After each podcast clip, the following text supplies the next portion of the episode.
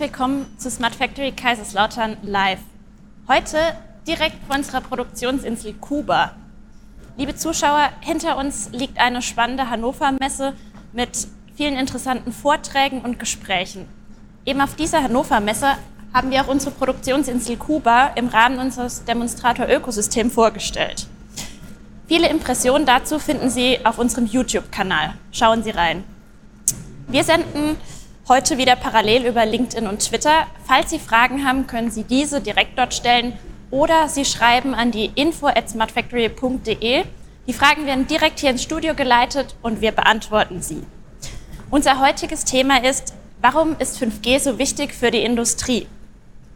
Wenn man weiß, dass die Kommunikation zwischen Maschinen ein Kernelement der Industrie 4.0 ist, ahnt man auch sehr schnell, dass eben diese Kommunikation sicher und schnell erfolgen muss. Meine drei Diskussionspartner kommen aus verschiedenen Bereichen des industriellen Umfelds von 5G. Zugeschaltet ist Bernd Neuschwander. Er arbeitet bei PILS als Forschungs- und Entwicklungsingenieur. Sein Schwerpunkt ist der Bereich Safety, wo kurze Latenzen besonders wichtig sind. Herzlich willkommen, Bernd. Hallo, danke. Christian Schellenberger ist Master of Science in Elektrotechnik und Informationstechnik mit dem Studienschwerpunkt Automatisierungstechnik. Er leitet das Projekt 5G Kaiserslautern an der hiesigen Universität. Hallo. Vielen Dank für die Vorstellung. Mein Kollege Simon Lamoth beschäftigt sich am Lehrstuhl für Werkzeugmaschinen und Steuerung der TU Kaiserslautern mit 5G im industriellen Umfeld. Seine Schwerpunkte sind die Integration von drahtlosen verbundenen Baugruppen, Safety und Positionsbestimmung. Schön, dass du da bist. Hallo, freut mich auch. Mein Name ist Theresa Petsche. Ich bin wissenschaftliche Mitarbeiterin hier bei der Smart Factory Kaiserslautern und freue mich auf die spannende Talkrunde. Am Anfang vielleicht erstmal die klärende Frage an dich, Christian. Was ist denn 5G überhaupt? Ja, 5G ist der neueste Mobilfunkstandard. Standard das ist der Nachfolger von 4G LTE, der schon sehr weit verbreitet sind. Und wir sind jetzt am Anfang einer neuen Mobilfunkgeneration, die sich gerade sehr verbreitet in Deutschland und weltweit.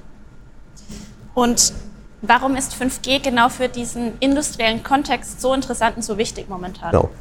Früher ging es bei Mobilfunk vor allem um Datenübertragung für Endnutzer. Das heißt, wir wollen auf unserem Handy Videos schauen, wir wollen Sprachnachrichten, Textnachrichten versenden. Jetzt mit 5G ist das natürlich auch alles möglich. Allerdings kommen neue Features hinzu. Vor allem geht es hier um niedrige Latenzen, die wir für die Safety brauchen. Aber es geht auch um große Anzahl Geräte, die in einer Zelle verwendet werden können, wenn wir sehr viele Sensoren brauchen. Sehr interessant. Simon, an dich. Flexibilität und Mobilität sind Stichworte, die in dem Zusammenhang mit 5G immer wieder genannt werden. Aber warum ist das so wichtig und welche Rolle spielen dann Flexibilität und Mobilität? Ja, die Vision der Produktion der Zukunft, die wir hier an der Smart Factory verfolgen, beinhaltet ja unter anderem ein flexibles, modulares und verteiltes Fertigungskonzept. Und starre Produktionskonzepte können eben nur sehr langsam auf zum Beispiel individuelle Kundenwünsche oder stark schwankende Nachfragen reagieren. Auch die Fertigung von Dosgröße 1 ist mit solchen starren Konzepten nur sehr schwer realisierbar. Wir haben uns in den letzten Jahren ähm, sehr intensiv damit beschäftigt, diesen modularen Gedanken in unserem Demonstrator-Ökosystem umzusetzen, wie man das auch hier an der Anlage sieht, und sind tatsächlich jetzt dabei, unsere Module tatsächlich immer noch flexibler zu machen wenn ich meine modulare Anlage nämlich jetzt umkonfigurieren möchte, dann ähm, muss oder kann ich mit der 5G-Technologie relativ viel Aufwand bei der Änderung meiner Netzwerkinfrastruktur sparen. Wenn ich also ein Modul von einem Steckplatz zu einem anderen stecken möchte oder das physisch sogar in meiner Produktionshalle ganz woanders hinstellen möchte, muss ich mir keine Gedanken mehr machen, wohin ich meine Netzwerkkabel ziehe, wo jetzt noch ein freier Switch liegt, sondern die Kommunikation zwischen dem Modul und der Außenwelt funktioniert über 5G immer gleich, sofern ich eben entsprechenden Mobilfunkempfang habe. Das betrifft aber auch die mobilen Endgeräte, ähm, die zu meiner Produktion dazugehören. Das sind beispielsweise fahrerlose Transportsysteme oder auch Werkeassistenzgeräte sowie Handbediengeräte, wie wir hier eins stehen haben, die eben in Kombination mit der 5G-Technologie uns eine ganz neue Art an Funktionalität bieten können und eben auch ein großes Potenzial an Verbesserungen. Und deswegen verstehen wir eigentlich die 5G-Technologie als wichtigen Teil der Flexibilisierung unserer Produktion. Vielen Dank. Bei euren zwei Antworten haben wir jetzt öfter den Begriff Safety gehört. Du, Bernd, beschäftigst dich mit Safety bei Pilz. Erklär uns bitte kurz, was Safety in diesem Zusammenhang überhaupt bedeutet. Ja, also Safety zu Deutsch hat die Sicherheit.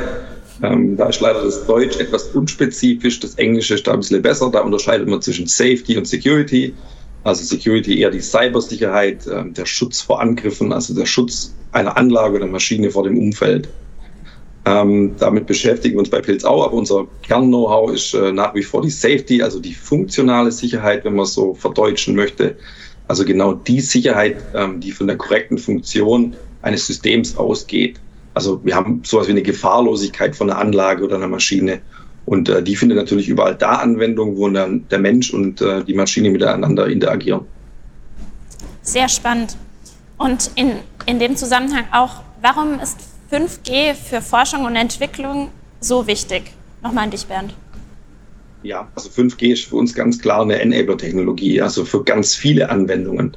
Ähm, insbesondere, der Simon hat es schon erwähnt, ähm, für mobile Anwendungen, fahrerlose Transportsysteme, mobile Roboter ähm, und da irgendwelche Safety-Anwendungen zu schaffen. Ähm, der Simon hat es auch schon angesprochen, Bediengeräte natürlich auch prädestiniert, wenn man so ein mobiles Bediengerät hat, das mit 5G auszustatten. Ähm, Gerade die flexible Umsetzung von, ja, ich sag mal, Industrie 4.0 ähm, Anwendungen und die Vernetzung von der smarten Fabrik, also da brauchen wir eben diese Technologie. Und wir merken, dass heutige Technologien da an ihre Grenzen stoßen und ähm, sich möglicherweise auch gegenseitig negativ beeinflussen. Und ähm, das Thema Safety oder für das Thema Safety ist eine hohe Verfügbarkeit äh, unerlässlich, weil sonst habe ich eine Maschine, die ständig steht. Und äh, deswegen brauche ich eben eine latenzarme Kommunikation, äh, feste Zeitslots und das kann 5G aus unserer Sicht bieten. Da gibt es aus meiner Sicht zwei mögliche Szenarien. Also ich habe einen Sensor mit viel Intelligenz, das heißt, ich brauche 5G mit wenig Bandbreite oder aber ich habe in Anführungszeichen einen relativ dummen Sensor und dann brauche ich eben 5G mit einer hohen Bandbreite. Äh, beides ist realisierbar, beides ist umsetzbar, hängt aber wie gesagt vom jeweiligen Anwendungsfall ab. Vielen Dank. Christian, an dich nochmal. Im Vorgespräch verwendest du den Begriff Network Slicing. Was bedeutet das? Genau, da können wir an der Stelle weitermachen, was Bernd gerade gesagt hat. Entweder wir haben niedrige Latenzen und sehr geringe Datenraten oder wir haben hohe Datenraten, aber nicht ganz so latenzkritisch. Mit dem Netzwerk-Slicing können wir das umsetzen. Das heißt, wir nehmen unser Netz, das in der aktuellen ähm, Ausprägung oder aktuell, wie es Stand der Technik ist, Stand der, Stand der Technik ist, ähm, dass alle Endgeräte gleich behandelt. Mit dem Network Slicing können wir unser Netz aufteilen in verschiedene Slices, nennt man das dann, Bereiche. Das heißt, wir haben einen Bereich, der ist für niedrig kritische Anwendungen. Das ist eine Bildübertragung von einer Überwachungskamera in dem Sinne. Und dann gibt es einen weiteren Network Slice, der ist für Safety. Das heißt, er sehr strikte Latenzen einhalten und muss sehr hohe Verfügbarkeit haben. Und mit dieser Network Slicing Technologie können wir das alles über eine Funkschnittstelle und alles über ein Netzwerk ähm, lösen, was früher über verschiedene Netzwerke und verschiedene Technologien gelöst werden müsste. Ich bin mir nicht ganz sicher, ob jeder, jeder von unseren Zuschauern weiß, was Latenzen sind. Könntest du vielleicht noch mal kurz erläutern, was damit gemeint genau. ist?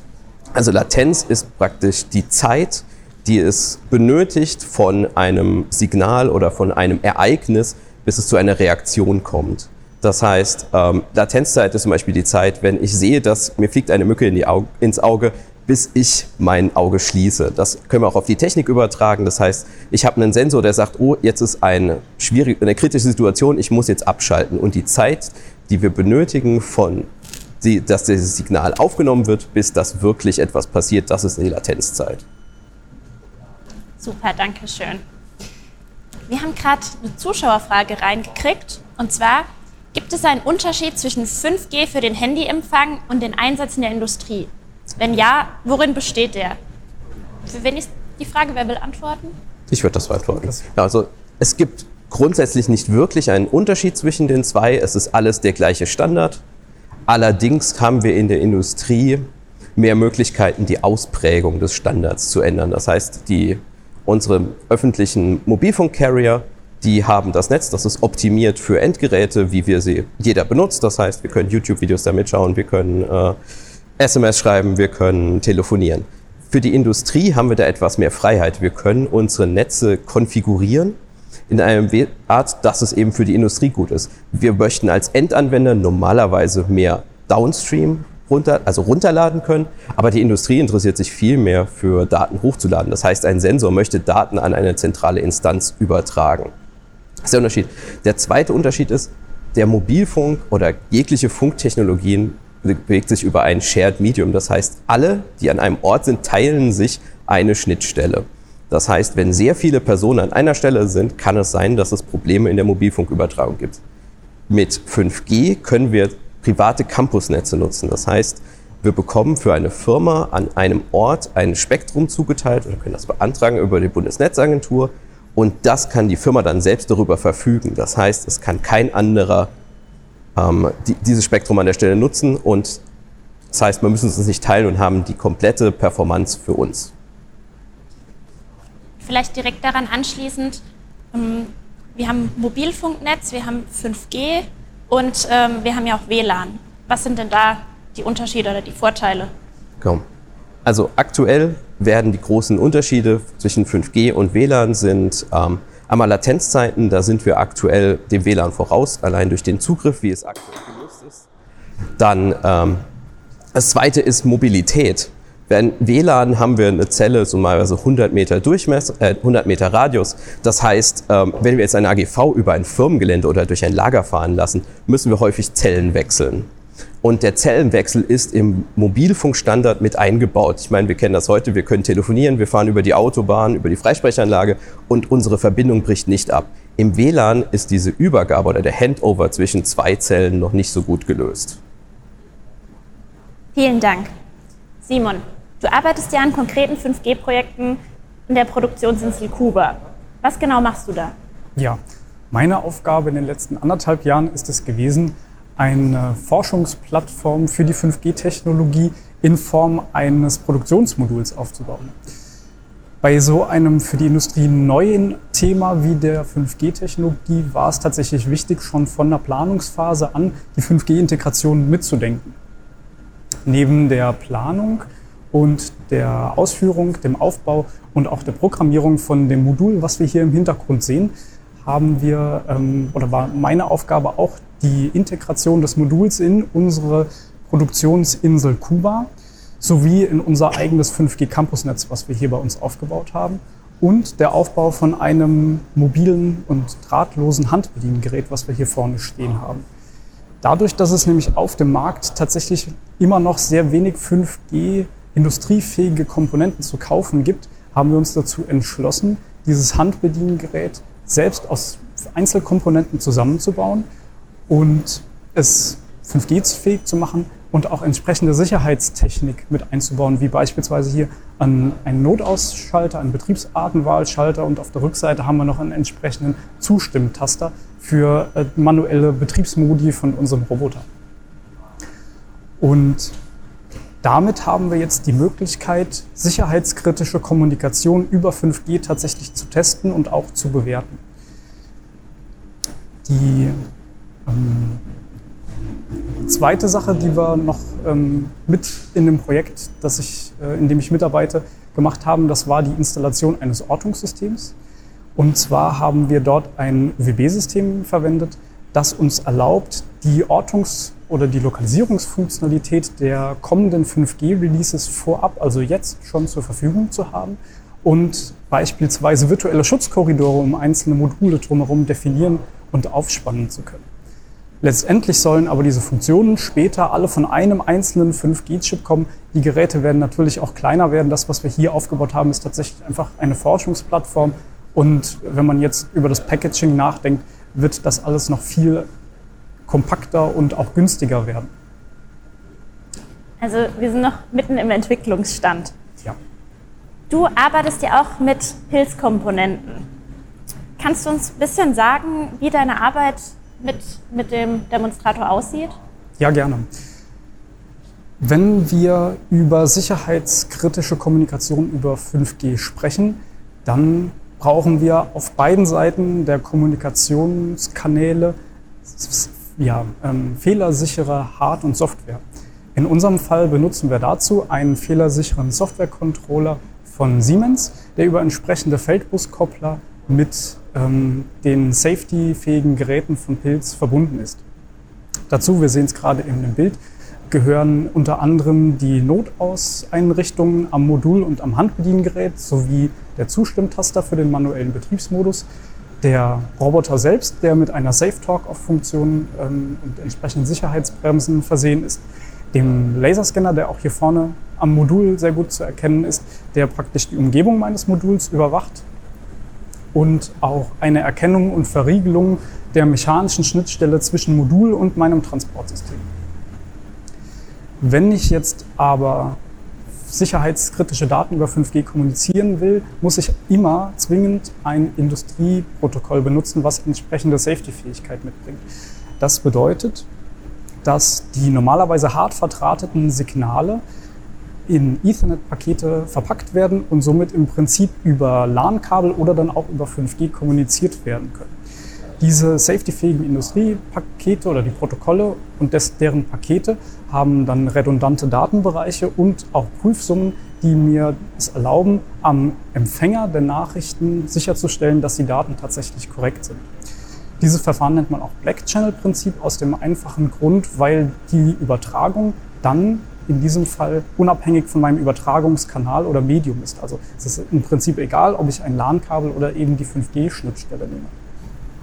Wenn jetzt die Kommunikation zu einem meiner Endgeräte ausfällt, beispielsweise durch einen Verbindungsabbruch der, der 5G-Strecke oder auch wenn beispielsweise ein Kabelbruch in meinem LAN-Kabel ähm, vorliegen würde, reagiert die Steuerung bei safety-kritischen Daten immer mit einem Nothalt. Und das ist natürlich im produzierenden Betrieb gar nicht gewünscht. Das möchte man vermeiden. Und genau an der Stelle muss die 5G-Technologie eben jetzt ihre Zuverlässigkeit beweisen. Auch das Thema Zeitdeterminismus ist ähm, mit der kommenden TSN-Funktionalität von 5G ein sehr wichtiges Thema für uns. Gerade für den industriellen Gebrauch ist es nämlich wichtig, dass Daten auch rechtzeitig ankommen. Verspätete Daten, die spät an meiner Steuerung ankommen, sind teilweise sogar wertlos, eben wegen ihrer Verzögerung, müssen verworfen werden und die Steuerung reagiert dann genau wie bei einem Verbindungsabbruch, nämlich mit einem Nothalt. Und aktuell ist es tatsächlich noch so, dass man seine Anwendung so anpassen muss, dass die höchst oder die, die erlaubte Latenz größer ist als die tatsächlich auftretende Latenz in meinem 5G-Netz. Und das wird mit der TSN-Funktionalität von 5G in Zukunft deutlich vorhersagbarer und auch besser werden. Das hört sich doch gut an. Christian, an dich nochmal.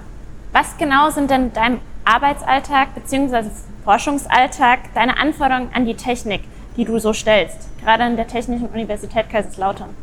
Ja, also bei uns das Wichtigste in der Forschung ist, dass wir offene Schnittstellen haben. Das heißt, wir würden gerne so tief wie möglich in Systeme eingreifen können. Das mögen die Hersteller zwar vielleicht nicht unbedingt, das ist für Anwendungssysteme, wie man jetzt für Endanwender oder auch in der Industrie nicht ganz äh, nützlich. Allerdings für uns in der Forschung, um neue Funktionen zu implementieren oder auch neue Funktionen zu testen, möchten wir halt immer auf alles zugreifen können, was möglich ist. Das heißt, äh, auch mal Systeme austricksen, die äh, gewisse Sicherheitsfunktionen darstellen, aber wir stellen halt sicher in unserer Forschungsumgebung, dass nichts passieren kann, auch wenn wir solche Systeme übergeben. Was genau meinst du mit Systeme austricksen? Das heißt, äh, zum Beispiel ein Sicherheitssensor, der einfach ausschalten würde, wenn ein gewisser Zustand erreicht ist, wollen wir einfach, wir, wir, verhindern einfach, dass dadurch etwas passiert, wenn dieser Zustand erreicht wird und wollen dann trotzdem weitermachen. Das heißt, wir wollen eigentlich Systemgrenzen testen und an vielen Stellen auch einfach überschreiten, um zu schauen, was passiert denn. Weil in, in einem normalen Betrieb möchte man das natürlich nicht, weil Sicherheitsgründe, aber ähm, an der Universität wollen wir immer neues Wissen gewinnen und das neue Wissen entsteht eigentlich dann, wenn wir eben Grenzen, die bisher beständen, überschritten und schauen, was passiert. Ja, bei uns ist eben einfach Platz, um es mal auszuprobieren. Bernd, wie stelle ich mir die Forschungsarbeiten bei Pilz genau vor? Und gibt es im industriellen Umfeld, im Forschungsbereich auch Parallelen zu der TU Kaiserslautern, zu dem Vorgehen? Ja, würde ich, würde ich schon so sehen. Ähm, wir tricksen keine Systeme aus, Ähm, aber wir, wir gehen da vielleicht auch über Grenzen oder nah an Grenzen ran. Ähm, prinzipiell haben wir eine relativ große Vorausentwicklung bei Pilz. Ähm, wir investieren da auch knapp über 20 Prozent unseres Umsatzes in Forschung und Entwicklung. Das heißt, wir, ich würde sagen, wir haben da sehr gute Bedingungen, äh, verschiedene Labore, in denen wir eben Dinge ausprobieren oder aufbauen können. Ähm, wir arbeiten aber auch mit vielen Hochschulen oder Forschungseinrichtungen, äh, wie jetzt die Smart Factory zusammen, weil es uns beispielsweise beim Thema 5G eben die Möglichkeit gibt, eine Infrastruktur zu nutzen, die jetzt bei uns äh, im Labor nicht gegeben ist. Also wir haben keine 5G-Infrastruktur äh, da. Äh, dazu müssten wir an der Smart Factory dann Tests fahren. Genau. Ähm, anderes Beispiel wäre eben Flächen. Schwierig äh, in der Firma immer freie Flächen zu finden, wenn man jetzt irgendwas mit äh, fahrerlosen Transportsystemen testen wollen würde. Ähm, dann sind wir auch da auf, auf Forschungspartner oder Forschungseinrichtungen angewiesen, wo man einfach mal vielleicht ein bisschen mehr Fläche hat, um Dinge auszuprobieren. Ähm, wir arbeiten generell aber auch in vielen Forschungsprojekten äh, mit. Das ist bei uns sehr gern gesehen. Ähm, man hat dann den direkten Austausch mit Partnern äh, oder auch mit potenziellen Kunden, ähm, weil man eben, sage ich mal, direkt deren Bedürfnisse dann mitbekommt. Genau. Und gerade Forschungsprojekte bieten ja auch die Möglichkeit, sich auszutauschen. Wie sieht es denn aus bei den Unternehmen konkret? Tauschen sich Firmen zum Thema Safety aus? Gibt es da Abstimmung? Und wie, wie sieht es aus? Entwickelt jedes Unternehmen für sich alleine oder wird zusammengearbeitet? Also ich würde ähm, sagen, dass prinzipiell eigentlich jedes Unternehmen seine eigenen Themen bearbeitet. Das Problem bei, beim Thema Safety ist, dass man ein relativ tiefgreifendes Know-how braucht und das ist meistens halt einhergehend mit, mit Patenten oder mit Patentabsicherungen. Und daher ist es schon so, dass jeder sein, sein eigenes Süppchen kocht, sage ich mal. Ähm, natürlich gibt es auch Vereine oder Organisationen oder sogar Forschungsprojekte, wo es einen Austausch gibt. Ich sage mal, spätestens in der Normung ähm, sind wir dann alle wieder, sitzen wir im gleichen Boot. Ähm, die, die, stellt ja unsere gemeinsame Basis dar. Und da gibt es dann, sage ich mal, schon den Austausch. Ähm, in, in, manchen Gremien, zum Beispiel im ZVI, gibt es äh, ja, Runden, wo alle namhaften Vertreter zusammensitzen und der Austausch auch relativ offen und ehrlich äh, erfolgt und da gut diskutiert wird. Äh, genauso in Forschungsprojekten, da sage ich mal eher auf technischer Ebene und äh, ja, eine Abstimmung in dem Sinne ist es nicht, aber es erfolgt immer ein Austausch und äh, es ist schon ein Miteinander, nicht zwingend ein Gegeneinander, aber ähm, jeder hat schon so seine, seine Hoheitsgebiete, sage ich mal, in, in der Safety-Branche. Würdest du sagen, es, macht, es würde mehr Sinn machen, wenn Unternehmen noch stärker zusammenarbeiten bei diesem Thema? Definitiv. Also ähm, wir sehen das, ähm, ich komme aus der Vorausentwicklung und wir sind, wie gesagt, an vielen Forschungsprojekten beteiligt. Äh, wir sehen, dass das zukünftige Themen, sei es 5G, sei es andere Forschungsbereiche, nur zusammen lösbar sind. Also die, die Welt wird immer komplexer, schnelllebiger und es geht nur äh, über ja, gemeinsame Aktivitäten. Ja, und gerade die Smart Factory bietet ja hier auch einen Raum, wo Unternehmen mit Industrie und Forschung zusammenarbeiten können. Christian, nochmal eine Frage an dich. 5G wird ja auch bei den AGVs, das heißt bei autonomen Fahren, eingesetzt. Wie ist da der Forschungsstand? Genau, also heutzutage sind, man hört vor allem von großen AGVs, das heißt Größe von einem Auto. Ne? Es gibt die verschiedenen großen Softwareunternehmen, die alle eigene äh, AGVs erforscht. Allerdings versuchen wir jetzt über 5G diese doch sehr teuren Systeme, die sehr viel Compute Power, also Rechenleistung äh, onboard haben müssen, was sehr teuer ist, zu zentralisieren. Das heißt, es gibt die AGVs oder fahrerlosen Transportsysteme sind für die Größe, wie sie gebraucht werden in der Anwendung. Allerdings die gesamte Intelligenz versuchen wir zu zentralisieren in einem zentralen Server. Das macht das wesentlich einfacher von der Steuerung her. Das heißt, wir können wesentlich besser absprechen, wie die einzelne Routenplanung ist und wir sparen eben Geld bei den Komponenten weil nicht jedes einzelne Gerät muss die komplette Intelligenz on board haben. Es reicht, wenn wir die Basis an Safety on board haben. Das heißt, dass nichts passiert. Das muss immer vor Ort gelöst sein. Allerdings die ganzen höher oder höheren Funktionen wie wo fährt das Gerät hin, wie sind gerade die Aufträge, ähm, Auswertung von sekundärer Sensorik könnte man alles in eine zentrale Edge Cloud auslagern über 5G, weil 5G jetzt eben zum ersten Mal den Datendurchsatz und die Reichweite ähm, bietet, die wir für solche Anwendungen brauchen, um das nicht nur in, hier in der Halle wie der Smart Factory zu machen. Die ist zwar schon ziemlich groß, aber im Vergleich jetzt zu einer Fabrikhalle im Automobilbau oder einem Hafengelände ist es doch eher verschwindend gering. Deswegen ist hier 5G sehr gut. Danke.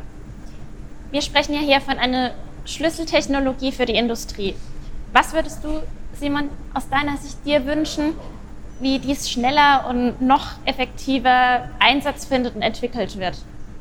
Ja, wir befinden uns gefühlt so ein bisschen in der Situation, dass die Hardware-Hersteller darauf warten, dass die passenden und die guten Use Cases erzeugt werden und sie dafür ihre Hardware herstellen können. Andererseits warten die Anwender darauf, dass es Hardware gibt, die sie für, ihre Use Cases verwenden können. Wir haben jetzt bei uns im Projekt, in dem 5G-Projekt, ähm, ja, wirklich vielversprechende Use Cases aufgezeigt, die tatsächlich auch sinnvoll sind und ähm, die haben allerdings noch einen sehr hohen Implementierungsaufwand. Ich muss sehr viel Zeit und Arbeitsmanpower reinstecken, damit ich tatsächlich dahin komme, was ich aktuell machen will. Und aus Anwendungssicht brauchen wir eigentlich sichere und ähm, auch zuverlässige 5G-Campusnetze mit entsprechender Client-Hardware, die die Funktionalitäten, die spezifiziert sind, also beispielsweise die niedrigen Latenzen, die hohen Datenraten, die Ortungsfunktionalität, aber auch dann TSN, wenn wir ein bisschen in die Zukunft gucken, dass diese Funktionen tatsächlich von den Klienten mitgebracht werden und unterstützt werden. Auch die native Unterstützung von dem 5G-Core für die Industrieprotokolle, also für das Routing von diesen Protokollen zwischen einzelnen Klienten, das muss in Zukunft einfach besser funktionieren. Das ist aus meiner Sichtweise ein Kernelement, um die Technologie noch schneller und einfacher in die Anwendung zu bringen. Aktuell ist dafür nämlich immer noch Hardware zusätzlich notwendig, um dieses Routing äh, durchzuführen.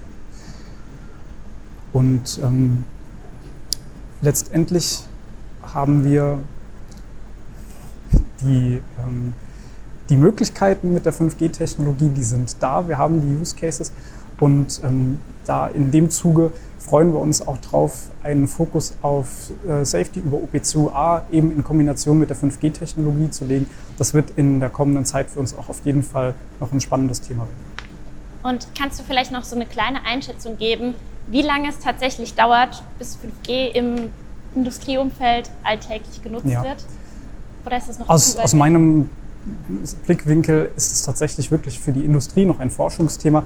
Wir müssen uns immer vor Augen halten, dass in der Industrie Anlagenstillstände absolut nicht tolerierbar sind, nur weil jetzt beispielsweise irgendwie die 5G-Funkstrecke gerade zusammengebrochen ist. Die Technologie muss sich nämlich immer mit dem Kabel messen können. Die Technologie muss mindestens genauso gut wie das Kabel sein oder muss eben sogar noch zusätzliche Vorteile bringen. Und da braucht es auch einfach noch eine gewisse Reifegradentwicklung bei der 5G-Technologie, bis wir tatsächlich so weit sind, dass das wirklich im produzierenden Betrieb eingesetzt werden kann. Also wir reden da nicht von Monaten, sondern eher von Jahren. Super, danke für deine Einschätzung. Christian, wenn du dir etwas wünschen könntest im Hinblick auf 5G, was wäre das? Also von zwei Seiten. Einmal wäre es im Bereich der Netze, Release 16, dass die ganzen neuen Features, die ähm, der äh, Simon schon angesprochen hat, schon mitbringt. Also das ganze Thema mit TSN und niedrigere Latenzen, das kommt jetzt in Release 16 erst wirklich. Release 15 ist noch mehr gemacht worden für eben für den Mobilfunk, wie wir, wie wir das alle benutzen. Die ganzen Sachen, die in der Industrie verwendet werden, kommen in Release 16. Das würde ich für mich. Das zweite ist auch, dass das Ökosystem wächst. Ähm, es gibt eine sehr geringe Anzahl von Herstellern, sowohl von den Netzen als auch von den Mobilfunkchips, die in allen Geräten, die wir benutzen, in dem Netz drin sind. Und wenn eben das Spektrum der Geräte größer wird, finden wir auch mehr Geräte, die wir nutzen können, die verschiedene Implementierungen haben. Da sind manche vielleicht besser als andere. Dann können wir die testen und schauen, was ist für welche Anwendung am besten und natürlich dann zum Schluss der Preis. Also 5G, Simon sagt, das ist aktuell äh, noch für die Forschung, eben weil auch der Preis noch relativ hoch ist. Wenn hier der Preis sich mehr Richtung WLAN bewegen würde, dann ähm, wird wahrscheinlich auch die Verbreitung von 5G wesentlich mehr geholfen, weil wenn der erste, das erste Investment nicht so hoch ist, kann man sich auch überlegen für Anwendungen, die jetzt nicht die Killer-Anwendung ist, sondern auch für kleinere Anwendungen, überlegen, schon direkt auf 5G-Campusnetze zu setzen. Super. Bernd, als Abschluss, was wünschst du dir? Ähm, ja, sagen, kurz und schmerzlos. Der Simon und der Christian haben ja schon viel gesagt und äh, wir als Anwender wünschen uns eben die Verfügbarkeit von Produkten und Modulen, dass wir die äh, in unseren Anwendungen oder in unseren Lösungen einsetzen können. Äh, das Release 16 ist da, glaube ich, oder spielt eine entscheidende Rolle. Und deswegen äh, hoffen wir darauf, dass es schnell umgesetzt wird und wir dann schnell äh, in die Anwendung bringen können, die ganze Geschichte. Wir arbeiten auf jeden Fall daran weiter. Jetzt ist unsere Zeit für heute mal wieder um. Die nächste Sendung ist am 18. August zusammen mit unserem Partner Fujitsu und wir unterhalten uns über die Themen flexible Produktion und Cybersicherheit. Bis dahin, machen Sie es gut. Tschüss.